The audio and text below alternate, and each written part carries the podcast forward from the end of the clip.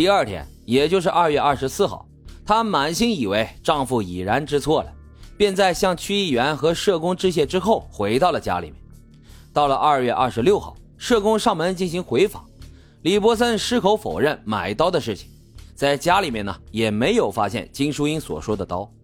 此时的金淑英突然改口说，相信丈夫没有非礼女儿。先前呢是因为丈夫说吃一顿少一顿，所以她就认为他会伤害自己和女儿。而听了这话，社工们也都觉得是他小题大做了，没有真正的危险，于是就决定结案处理。那这李伯森是不是真的悔改了呢？当然不是，他继续的虐打妻子，并且啊还迁怒到了两个女儿身上，时常会恶狠狠的对着年仅五岁的他们说：“你们再不听话，我就打死你们。”二月二十八号，社会福利署结案，短短两天之后。社工就又接到了金淑英的电话，金淑英语气十分的惊恐，她颤抖着告诉社工说，丈夫拿出刀来要杀死他们母女三人。社会保障福利署再次安排母女三人住进了庇护中心，还联系了警方以及孩子们的学校商讨对策。三月五号，社工、警方和孩子所在的学校在金淑英母女并不在场的情况下，一致认为此案不涉及家庭暴力。只是一般的家庭纠纷而已。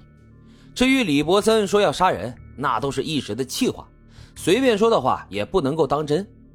那他们为什么会如此草率的确信问题不大呢？我们也是无从得知啊。只知道三天后的三月八号，社工安排了两夫妻见面，本着劝和不劝离的宗旨进行了调解。李伯森又拿出了招牌演技，声泪俱下的说自己知道错了。不应该因为家里面一点小事儿和兜里面没有钱就恐吓妻女，仿佛他做的只是说了几句重话而已。这一次，金淑英态度坚决，双方是不欢而散。金淑英无处可去，想到了当时在深圳打工的妹妹，于是带着两个女儿就去投奔了妹妹。她告诉了妹妹自己的遭遇，妹妹呢也是十分同情她，劝她离婚算了。金淑英此时啊也动了离婚的念头。他打算离婚之后带着女儿回到老家四川生活，于是就拨通了父母的电话。但是听到女儿的遭遇之后，金淑英的父母可以说是愚昧至极。他们不但没有支持和心疼女儿，反而说这个世界上哪个男人不打老婆呀？在我们农村太常见了，没什么大不了的，你忍一忍就过去了，千万不能够离婚。一是传出去不好听，离婚的女人也没人要。第二就是要离婚的话，你也要坚持拿到香港的居住权再说嘛，要不然不是白白被打吗？金淑英听到父母这么说，心里顿时就凉了半截。毕竟连最亲的父母都不站在自己的身边，反观李伯森这一边也是毫无悔改之意。妻子带着女儿们走了之后，他觉得自己啊被背叛了，三番五次和邻居表示了不满。他恶狠狠地说道。回头啊，我会买鱼、买虾、买肉给他们吃，吃满一个月，把他们养肥之后就全部给杀了。还扬言说会做一起震动香港的大案。我有什么好怕的呀？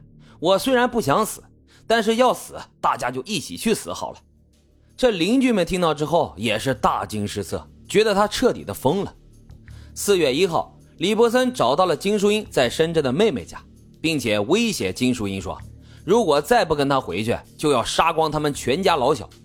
金淑英看着疯魔的李伯森，真心害怕家人的性命会有危险，被逼无奈之下，只能够带着孩子们回到了香港。回家之后，等待他的只有李伯森和他无止境的暴力。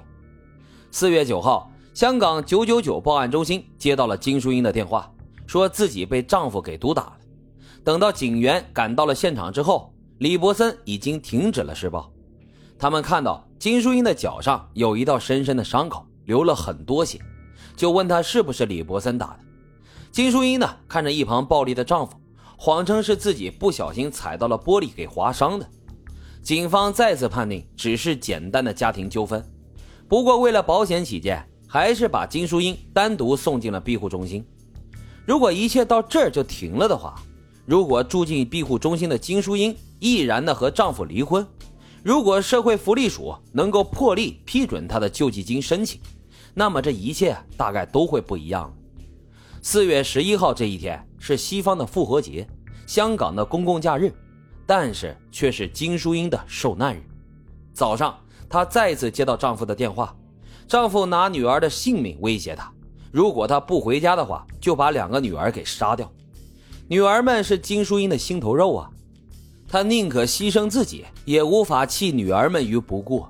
她本来想着请求社工陪自己一道回去，可惜社工那天恰巧放假不在。于是呢，她就想到了警察。她跑到了天水围警署，告诉值班的警察说，丈夫威胁要杀死她和女儿。她想让警察陪着她回一趟家，把女儿们给接走。警察看到她操着口音浓重的粤语。查询了他多次的报案记录，觉得怎么又是这家人呢？不过就是家庭纠纷罢了，小事一桩，不值得他离开警务中心。尽管金淑英一再恳求，值班警员仍旧是拒绝了他。